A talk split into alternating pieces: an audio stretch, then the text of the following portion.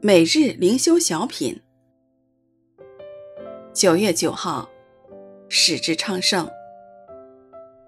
作者瓦契。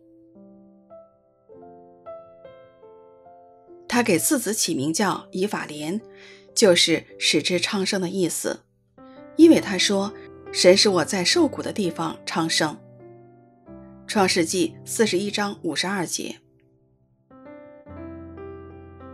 约瑟早期在埃及受了许多的苦，做奴隶，受冤作奸。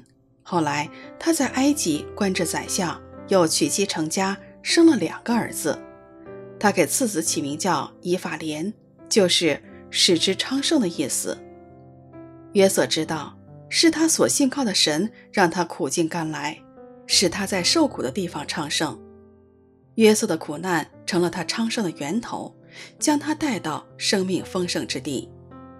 约瑟是耶稣基督的预表，耶稣基督也经历了哥哥他山上十字架的苦难，所以神将他升为至高，又赐给他那超乎万民之上的名，叫一切在天上的、地上的和地底下的，因耶稣的名，无不屈膝，无不口称耶稣基督为主，使荣耀归于父神。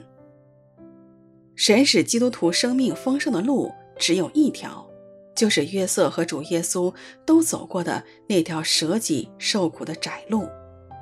基督徒若愿意舍己，背起十字架来跟从主，就必得着生命。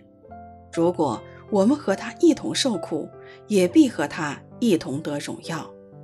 只是背起十字架跟从主，自古能有几多人呢？给次子起名叫以法莲，就是使之昌盛的意思，因为他说：“神使我在受苦的地方昌盛。”创世纪四十一章五十二节。